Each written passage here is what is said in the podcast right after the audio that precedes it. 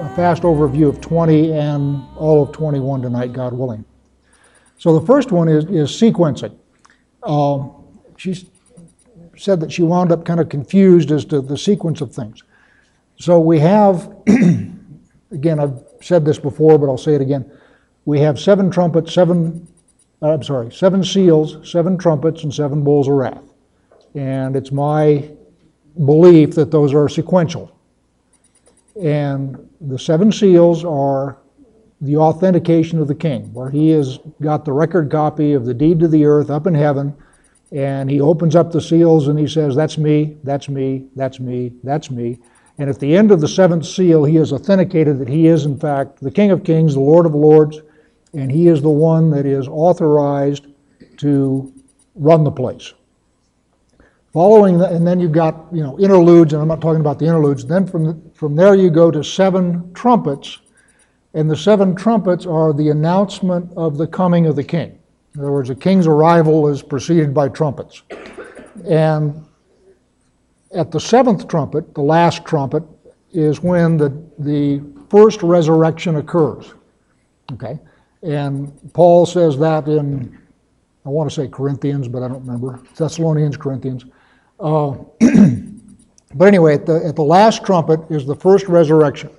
And those who are in Christ who have not yet died are caught up to meet him at that point. And he comes down, and at that point, he assumes kingship over the earth, and he starts taking vengeance on his enemies. Yeah, that, that's what the Sunday church would call the rapture. And, and it's my belief and understanding based on Paul and everything else, that that occurs at the seventh trumpet.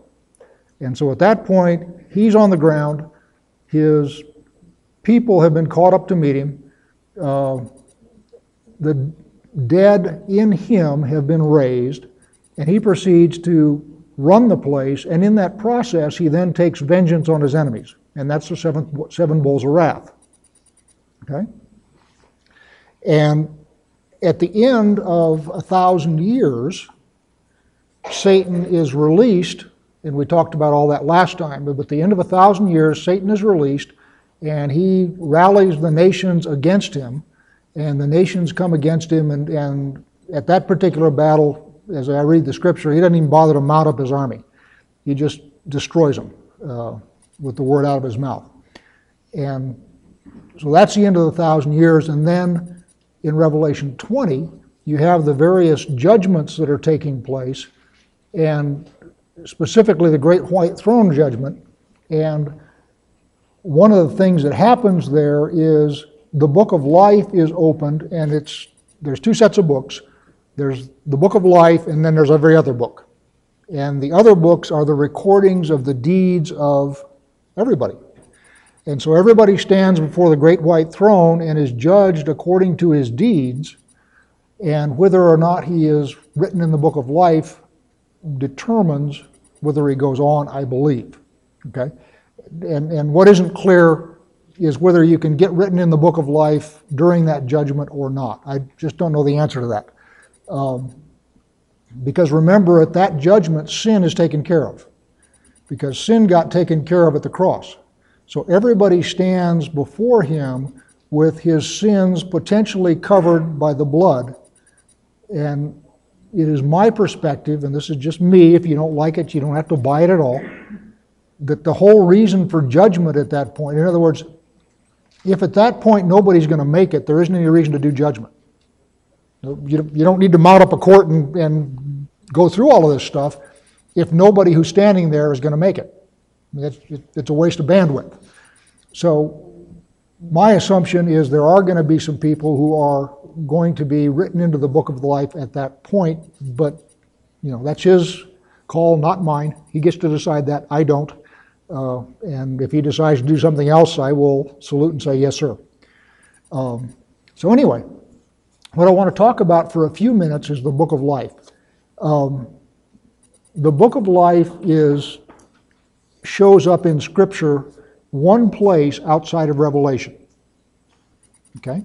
So the book of life is essentially a revelation construct, and the other place it shows up is in Philemon, or, or, sorry, not Philemon, Philippians 4 3, where Paul just, oh, by the way, says, greetings to all you who are written in the book of life. And, you know, just, it, it sort of dropped there without any explanation or uh, whatever.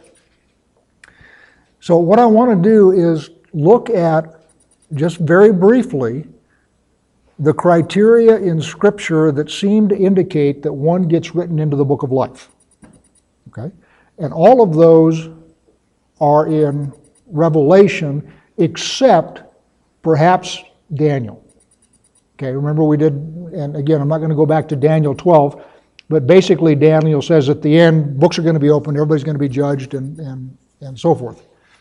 So, the place where it's mentioned in Revelation is in Revelation 3, and it's in uh, verse uh, 5. And this is uh, in reference to the church at Sardis. And so, to the one who conquers will be clothed thus in white garments, and I will never blot his name out of the book of life. I will confess his name before my Father and before his angels. He who has an ear, let him hear what the Spirit says to the churches. Right. So that doesn't say anything about how one got written in. It simply say, assumes that you're in there and you don't get blotted out. So what I want to do is do a quick waltz through the seven, seven churches, and I think we're going to see in the seventh, seven churches what the criteria are. Okay? So as we, all right. So let's go back to um, Ephesus which is in Revelation 2. And in verse 7, he who has an ear, let him hear what the Spirit says to the churches. To the one who conquers, I will grant to eat of the tree of life, which is in the paradise of God. Now, you all have read ahead in Revelation. Where do we see the tree of life again? New heaven and the new earth. Okay? So, in order to eat of the tree of life, you have to have made it to the new heaven and the new earth. And those who make it to the new heaven and the new earth are the ones who are written down in the book of life. Again, am I saying all that so it makes sense? So, what was Ephesus's problem? But I remember right offhand? Torah terrorists, basically. They, they were very, very big on doctrine, but they'd lost the love of God. Okay?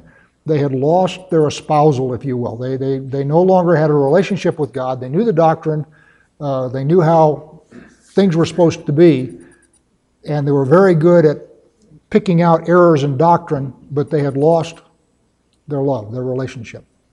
Sure. Uh, sir, I don't know whether you would say the letter but not the spirit, which would be sort of a Torah terrorist kind of a thing, so much as they simply lost track of who they were serving.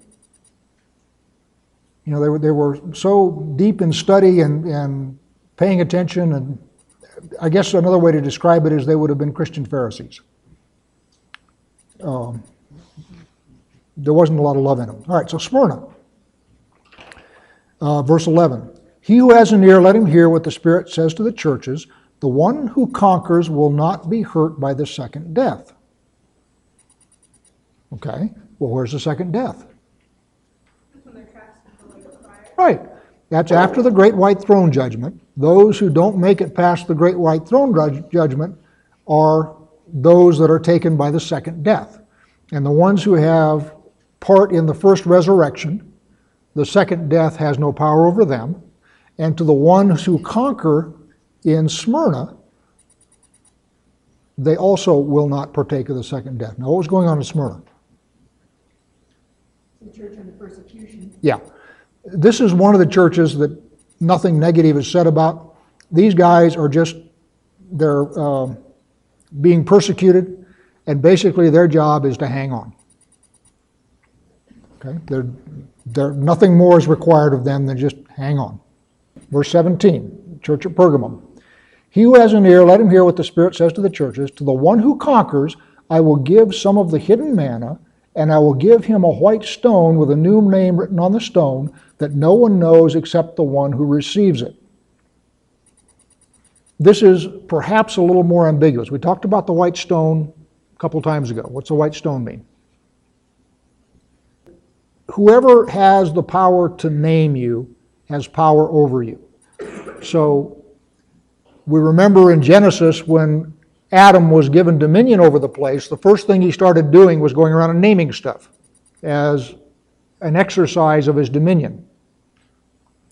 So if no one on earth has given you a name, no one on earth has dominion over you. So the name given directly by God on a white stone indicating approval indicates that no one has dominion over her. That this isn't directly in the uh, book of life, but we notice that Yeshua, when he comes back, has got a name that no one knows but him. Okay? So I'm inferring there that the churches at per- that those who overcome at Pergamum also make it through. Yeah. Yeah. It, white indicates approval, or you know, if you're if you're voting, you got a black stone and a white stone. Yes is white, black is no. Uh, all sorts of metaphors for white stones, both in uh, secular literature and, in, in Scripture. And so what this indicates is approval. All right, what was the problem at Pergamon? Mixed marriage. Mixed marriage between the things of God and the things of the world, and specifically the teaching of Balaam, which is sexual immorality with the purpose of. Nope. Something besides just good old fashioned fun. Sexual immorality with a purpose. What is the purpose? Huh? Idolatry. In other words, Balaam's sin is he taught, taught Moab how to use sexual immorality to draw the children of Israel into idolatry and away from God. Okay? So this isn't just common garden variety old, you know, fooling around. This is sexual immorality with an idolatrous purpose. 26. So I'm in verse 26, the church at Thyatira. The one who conquers and who keeps my works until the end, to him I will give authority over the nations. And he will rule them with a rod of iron as an earthen pot, as when earthen pots are broken in pieces, even as I myself have received authority from my Father. And I will give him the morning star. He who has an ear, let him hear what the Spirit says to the churches. Rule them with a rod of iron. When does that happen?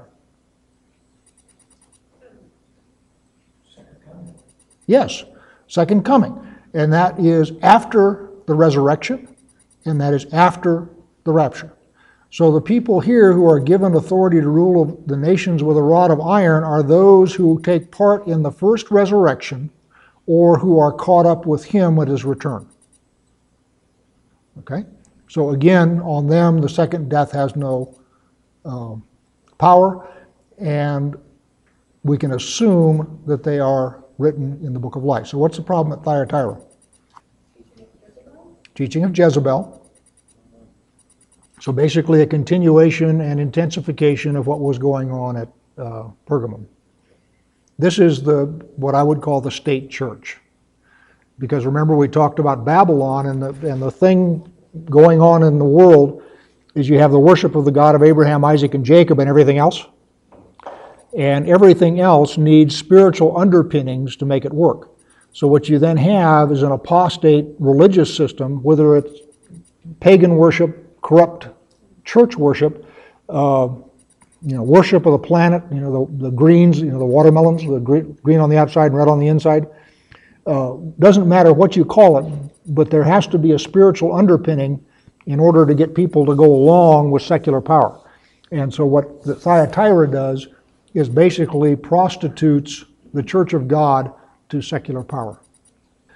Okay, then we have Sardis, uh, which we started off with, the one who, I'm in 3.5, the one who conquers will be clothed in white, thus in white garments, and I will never blot his name out of the book of life. So what was Sardis' problem?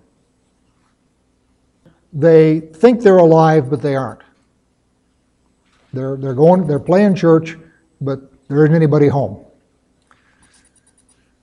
Then we have verse 12, Philadelphia. The one who conquers, I will make him a pillar in the temple of my God. Never shall he go out of it. And I will write on him the name of my God, the name of my, the name of the city of my God, the New Jerusalem, which comes down from my God on heaven, and my own new name.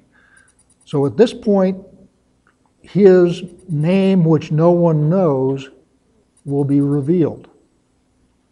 Okay, remember when, he- when he comes back on his white horse, he's got a name that no one knows? And so he is now going to reveal that name by writing it on those who conquer from the church at Philadelphia. Okay? What was Philadelphia problem? I know your work, uh, verse 8, I know your works. Behold, I set before you an open door which no one is able to shut. I know that you have but little power, and yet you have kept my word and have not defiled my name. Behold, I will make those of the synagogue of Satan who say that they are Jews and are not, but lie. Behold, I will make them come and bow down before your feet, and they will learn that I have loved you, because you have kept my word about patient endurance. I will keep you from the hour of trial that is coming on the whole earth, to try those who dwell on the earth. I am coming soon. Hold fast to what you have, that no one may seize your crown.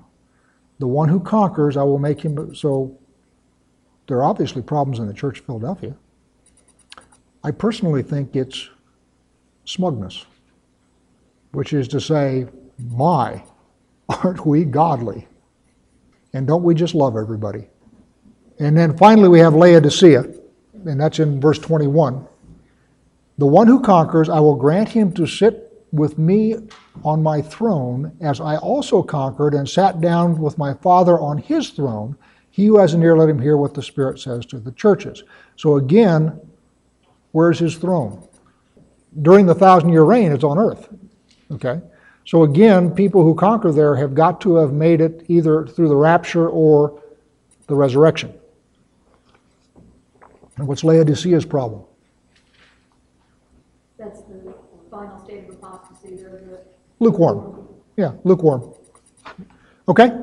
So, what I'm suggesting to you, that's just sort of a fast rundown on the tree of life and how you get there.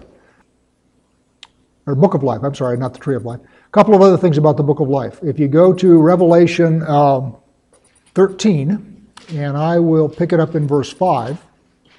And the beast was given a mouth, uttering haughty and blasphemous words. It was allowed to exercise authority for 42 months. It opened its mouth to utter blasphemies against God, blaspheming his name and his dwelling.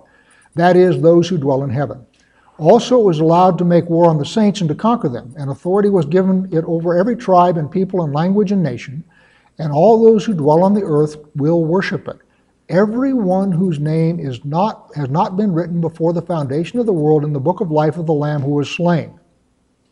So, who are those whose names have not been written on the book in the book of life and will not be written in the book of life? Earth dwellers. Remember, earth dwellers go through this whole book. And the earth dwellers are is a, is a phrase that's used in this book in contradistinction to the people of God. And so what is the difference between an earth dweller and someone who is one of God's? I mean, we all walk around with skin on. You walk down the street and you see a crowd and you can't hardly tell just by looking at them what's the difference. We talked a while back, um, the word evil, ra, in Hebrew, has got a connotation of impermanence. Okay? So people who dwell on the earth attach themselves to the things that are not permanent which is to say that the things that are important to them are wealth, power, other people, uh, lots of things, but they attach themselves and they stay themselves to the impermanent instead of to the eternal. Okay? And those who stay themselves on the eternal are the people of God. The, the, again, the point is evil is not necessarily doing things that we think are wicked. Okay, there's another word for that, and it's wicked. Okay? So, lying, cheating, stealing, murdering, you know, all those kinds of things are wicked behaviors. That's not the same as evil. Evil is where's your stay? Where's your focus? What do you, what do you want? And if you want the thing that's eternal, then you're not evil, even though you may do occasionally wicked things everything else here on this earth, which you also may hope for and you also may have faith in, is passing away. And it's sort of like a train going by. If you don't grab onto the train, you don't go.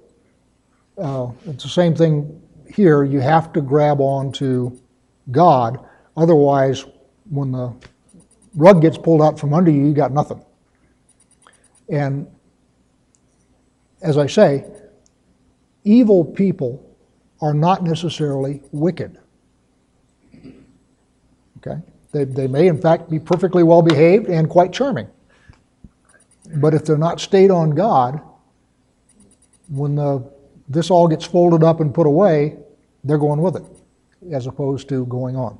So, anyway, what I'm suggesting to you is that those who dwell on the earth, or the earth dwellers, are not going to be written in the book of life and have not been written in the book of life. And the reason for that is because their focus is on the things of the earth. All right, let's go on to 21 because there's some other points I want to make on that. So, anyway, that's the book of life in 25 words or less, and um, the sequence of the time of the end as I understand it. And if you have a different understanding, God bless you. And when it all comes down, we'll sort it out then, or He'll sort it out. So now we're in uh, verse 20 or chapter 21. Then I saw a new heaven and a new earth, for the first heaven and the first earth had passed away, and the sea was no more. And I saw the holy city, New Jerusalem, coming down out of heaven from God, prepared as a bride adorned for her husband. And I heard a loud voice from the throne saying, Behold, the dwelling place of God is with man. He will dwell with them, and they will be his people, and God himself will be with them as their God. He will wipe away every tear from their eyes, and death shall be no more. Neither shall there be mourning, nor crying, nor pain any more, for the former things have passed away. Okay, a couple, lots of stuff going on here. First, uh, you asked, I was look, listening to the last tape of this I did, and Chris asked a question, and I think I actually have the answer now. I didn't have it then. Um, so the, the first heaven and the first earth had passed away. And remember, back up at the beginning of 20, earth and sky had fled away. And I lose track of which time I've done this, but somebody said the reason that they fled away at the judgment is what?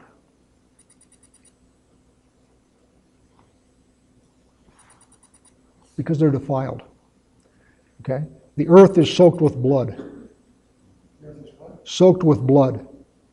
And one of the reasons it has to be reformed is it is fouled. Okay?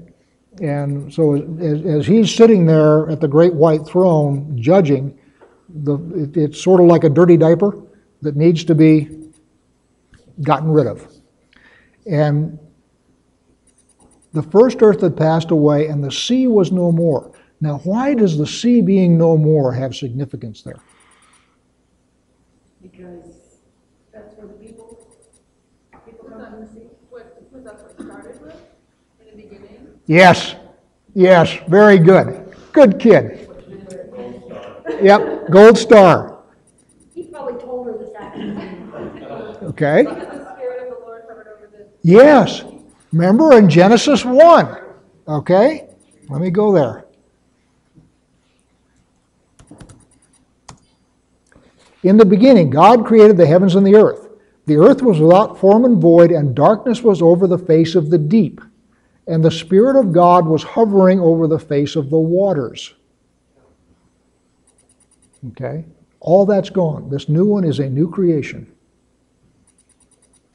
And I, all right, so now we have the bride. And who is the bride? In Revelation. Yeah, the New Jerusalem is the bride. And as I've said before, I would certainly accept that Jerusalem is um, symbolic of the nation Israel. You know, like Washington is symbolic of the nation United States. Brussels is symbolic of Belgium. Paris is symbolic, you know, when you say Moscow says, you're really talking about the Russian government. So I could see an argument here that Jerusalem is Israel in that same, in that same fashion. But one way or the other, it's either Israel or it's Jerusalem or both, but it ain't the nations. Okay? It's not the church, whatever the church means. Okay? It's Israel or Jerusalem. And behold, the dwelling place of God is with man. Okay.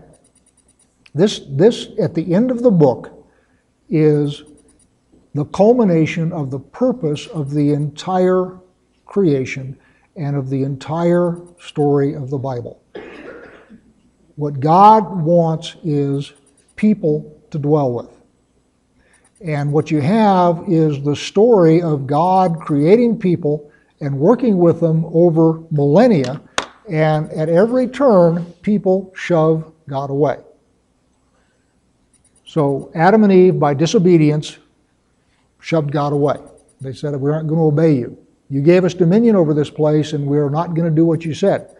And of course, once they discovered the consequences, they were heartily sorry, but it's too late.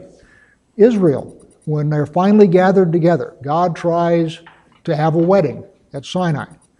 And the entire nation is standing at the foot of the mountain. And it's the consummation of a marriage, or it's intended to be. And in the consummation of a marriage, seed passes from the husband to the wife. And the seed is the Word of God. And what God is trying to do is put His seed into His bride, speak His Word into their hearts, and the bride said, No. We can't, we can't do this. If He talks to us anymore, we're going to die. Moses, you go talk to him and tell us what he said. And so then you get tablets of stone as a permanent reminder that you have hearts of stone. Okay?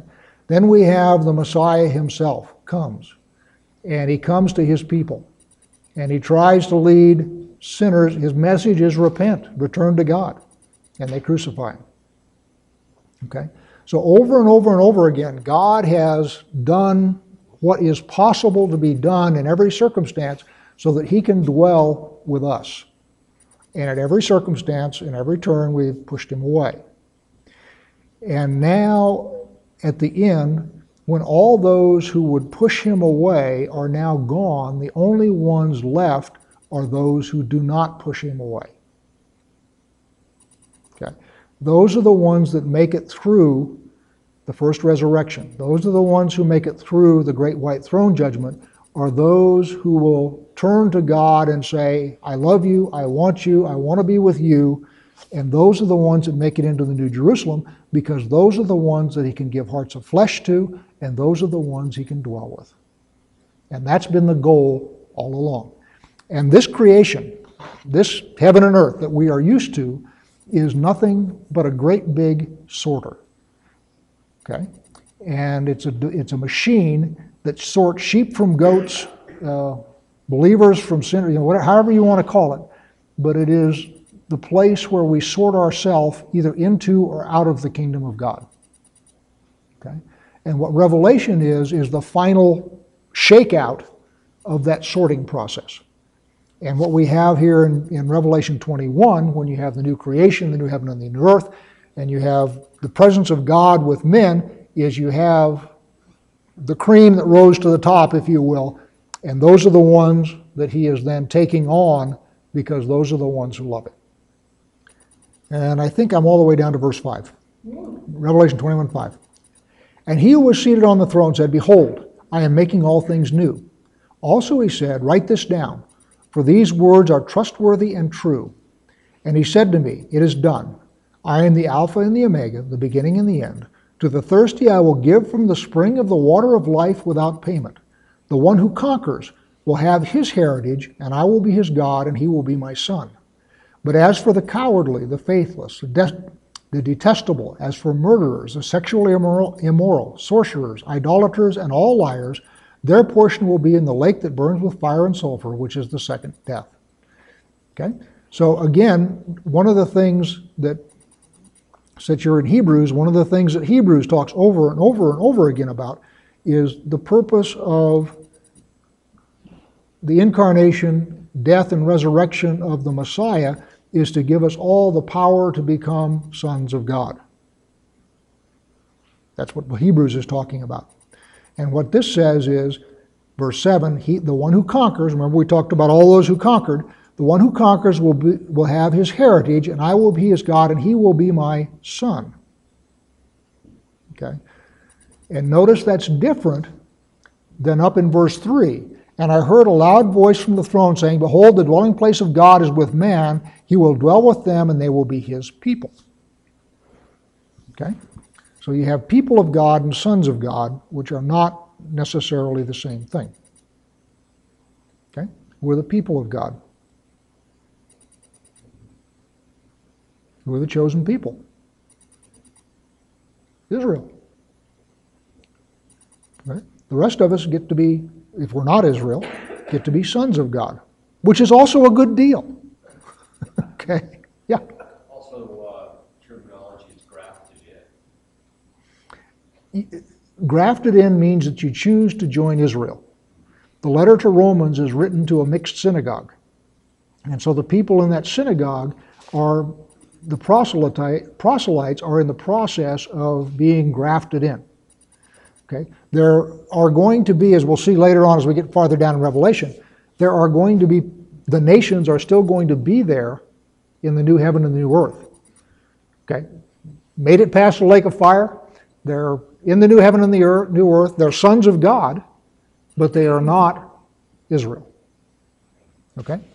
It, which isn't to say that anybody can't be grafted into Israel if he wants to be. It's very easy to join Israel, but you don't have to join Israel to get into the new heaven and the new earth. Where am I here? Uh, maybe verse 9. Then one of the seven angels who had had, try again. Then one of the seven angels who had the seven bowls full of the last well, I'm having trouble reading. Sorry about that. Then came one of the seven angels who had the seven bowls full of the seven last plagues and spoke to me, saying, Come, I will show you the bride, the wife of the Lamb. And he carried me away in the Spirit to a great high mountain and showed me the holy city Jerusalem coming down out of the heaven from God, having the glory of God, its radiance like a most rare jewel, like jasper, clear as crystal. It had a great high wall with twelve gates and, on, and at the gates 12 angels, and at the gates the names, and try again, and on the gates the names of the 12 tribes of the sons of Israel were inscribed. On the eastern three gates, on the north three gates, on the south three gates, and on the west three gates. And the wall of the city had 12 foundations, and on them were the 12 names of the 12 apostles of the Lamb. Okay, so what I'm suggesting to you is that's the wife. Okay? Verse 15. And the one who spoke with me had a measuring rod of gold to measure the city and its gates and walls. The city lies foursquare, its length the same as its width, and he measured the city with his rod, 12,000 stadia. And that's about uh, 1,380 miles. Its length and width and height were equal. He also measured its wall, 144 cubits by 100 human measurement, which is also an angel's measurement. So if you ever need to measure up an angel, now you know how. Right? Angel cubits are the same as people cubits. Right? Well, just, just, just letting you know. Okay? Yep. Um, 18. The wall was built of jasper, while the city was pure gold, clear as glass. The foundations of the wall of the city were adorned with every kind of jewel.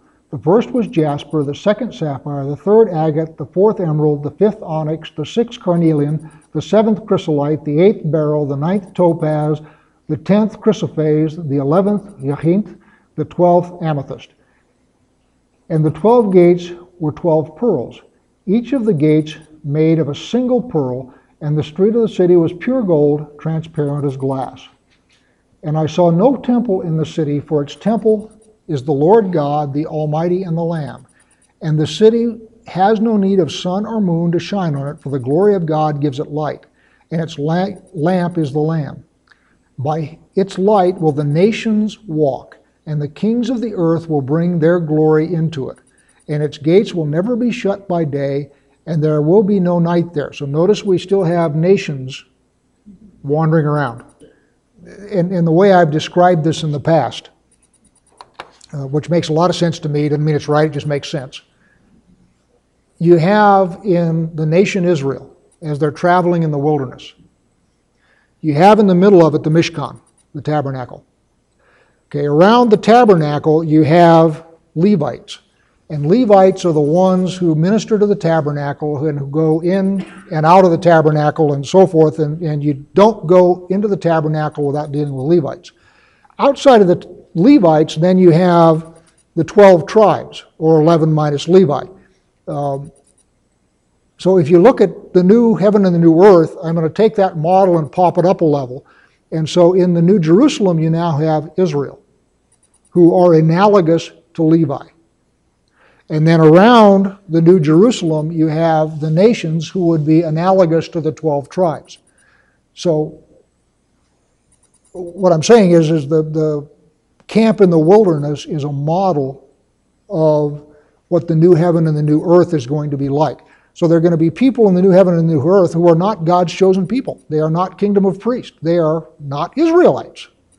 They're in the new heaven and the new earth. They're, you know, they're there. They have an inheritance, which is land. Okay. Um, nothing inferior about them, except that they aren't the ones that took all the junk for 4,000 years and carried the, you know, did all that stuff. So Israel has a special place in the New Jerusalem that the nations don't have. Just as the Levites, by virtue of what they did at the sin of the golden calf, have a special place in God's economy in the nation of Israel. Okay? Now, one of the things, thank you. This just went through my mind. One of the things that, remember, I, I went on this riff a few minutes ago about God's desiring to dwell with his people. Okay? The other thing that's going on, and I've, we've talked about this before, the Mishkan, the temple, Yeshua, the Holy Spirit are all ways that God has devised that He can live with His people without destroying them. Okay? So what the Mishkan represents is you have the, you have the very presence of God in the middle of the camp. And it, you have basically what amounts to shielding. Like you're carrying a nuclear reactor around with you because you have all the power that created the universe right there in the middle of, your, of town, in the middle of your camp. And only special technicians who are specially trained and know special procedures are allowed to go in to that place because it is dangerous. And so, what the Mishkan is and the tabernacle is, is a buffer that basically keeps a holy God from destroying a sinful people, but still allowing him to live in their midst, which is what he wants to do. Okay? And that's why you have specialists, the Levites, who control access to the place and have special training on how to deal with that much power. Okay? Then you go to Yeshua, who is one of us. Okay? And Yeshua is able to live with us because he's one of us. And then he dies and is raised from the dead, and sin is taken care of, and then the Holy Spirit can live with us because the sin question is now dealt with. Okay? So all of these are mechanisms that God has set up throughout history to approximate what he actually wants to do in the new heaven and the new earth, which is be in the middle of the new Jerusalem and light the place up like a, uh, and have his people living there around it. Okay, does that so it made sense? So I'm basically in verse 26, I think. They, the nations, will bring into it the glory and the honor of the nations, but nothing unclean will ever enter it, nor anyone who does what is detestable or false, but only those who are written in the Lamb's book of life. Now, I, the grammar there makes me wonder. One of the things that the rabbis say, and I think they're right, doesn't mean they're right, just what they say, and I think they're right, is that when we get to this point in the history, we will no longer have free will. Because free will will have served its purpose. Okay? And the purpose of free will is to manufacture respect for God. Okay? In other words, without us, there can be no one to love and respect God. And so, what God does is gives us free will so that we may choose whether or not to do it. Well, once you're here in the New Jerusalem, you've made that choice. And the rabbis say that free will no longer has a purpose. So you don't have it anymore. But in verse 27, but nothing unclean will ever enter it, nor anyone who does what is detestable or false, but only those who are written in the Lamb's book of life. And the way that is written, it makes me wonder if the nations still have free will at that point. I- I just don't know. and those that aren't saved can't enter, so there are those that are not saved. Not in the New Jerusalem. No, no, right. Yeah, and what I'm saying is the way it's written here, my inference is everybody who's there has made it past the lake of fire. But then we're talking about people entering who are not written in the book of life, but wait a minute, how can they be there if they're not written in the book of life? Unless the nations still have free will and there are still people being born. I am going to try and rip through Revelation 22 here, and we'll start the new year with a new book. Does anybody mind perhaps staying a minute late? Okay. Then the angel showed me the river of the water of life, bright as crystal, flowing from the throne of God and of the Lamb, through the middle of the street of the city. Also on either side of the river, the tree of life, with its twelve kinds of fruit, yielding its fruit each month. The leaves of the tree were for the healing of the nations. No longer will there be anything accursed, but the throne of God and of the Lamb will be in it, and his servants will worship him. They will see his face, and his name will be on their foreheads, and night will be no more. They will need no light or lamp or sun, for the Lord God will be their light. They will reign forever and ever. Okay, first off, the tree of life. Uh, there are those who say that in the garden, had anybody eaten, had they eaten of the tree of life before they ate of the knowledge, ate of the tree of knowledge, they wouldn't have died. I don't believe that's sound. I believe that the tree of notice it's 12 kinds of fruit. I believe that the tree of life is something that as long as you eat of it, you live, but if you stop eating of it, you eventually die. Okay? In other words, it is not just a one-time thing. You eat of this tree and you got eternal life. It is a life sustainer because you've got these 12 trees of life and yield their fruit in season each month. So that indicates to me that eating of the tree of life is something that you do on an ongoing basis. Okay? And as long as you have access to the tree of life, you have life. But if your access to the tree of life is cut off, you then run down and die, which is what happened to Adam. Okay? So again, you'll have teachers that will go through these logic games. Well, you know, what if he'd eaten of the tree of life first and then the tree of knowledge? It, it just would have messed, and, and I don't think that's correct at all. I think that it's the tree of life was withdrawn. Verse 6. And he said to me, These words are trustworthy and true, and the Lord, the God of the spirits of the prophets, has sent his angel to show his servants what's which show his servants what must soon take place. And behold, I am coming soon. Blessed is the one who keeps the words of the prophecy of this book. I, John, am the one who heard and saw these things. And when I heard and saw them, I fell down to worship at the feet of the angel who showed them to me. But he said to me, You must not do that. I am a fellow servant with you and your brothers the prophets, and with those who keep the words of this book. Worship God. And we went through that the last time he tried to do that. And he said to me, Do not seal up the words of the prophecy of this book, for the time is near.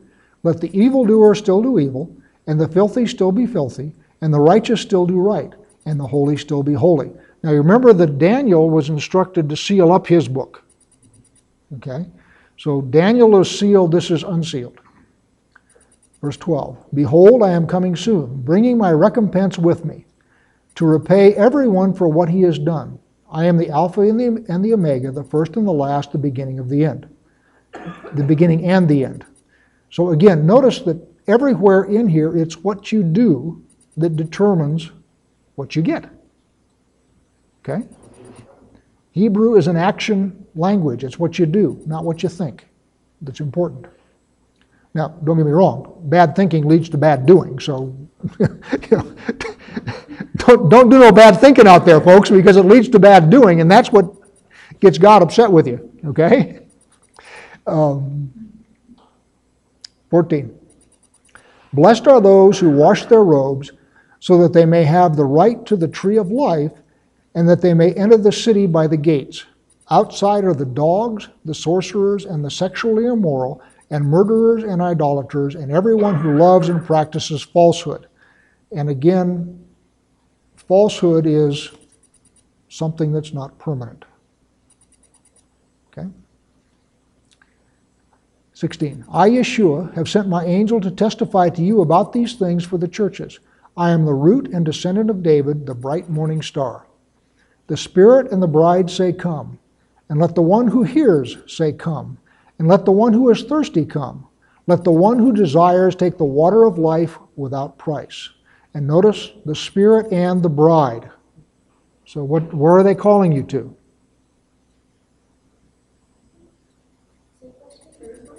Where are they calling you to? The Spirit and the bride say, Come. To the wedding feast of the Lamb. Or to the New Jerusalem. Yeah. Yeah. In other words, the bride, who is Jerusalem, says, Come. And so the Spirit and the bride say, Come. 18. I warn everyone who hears the words of the prophecy of this book. If anyone adds to them, God will add to him the plagues described in this book. And if anyone takes away from the words of the book of this prophecy, God will take away his share in the tree of life and in the holy city which are described in this book. He who testifies to these things says, Surely I am coming soon. Amen. Come, Lord Yeshua. The grace of the Lord Yeshua be with all. Amen. So, again, to recap, it's my perspective that this book, as it says, is not intended to be sealed. It's not intended to be difficult. It's not intended to be mysterious. It's intended to be straightforward, understandable by people who are biblically literate, and it's intended to provide a plan and a basis for action as you see the things happening that are written in this book please consider becoming a sponsor. Please visit crimsonthread.com slash purpose for an explanation of what we're doing and perhaps to become a sponsor. Thank you.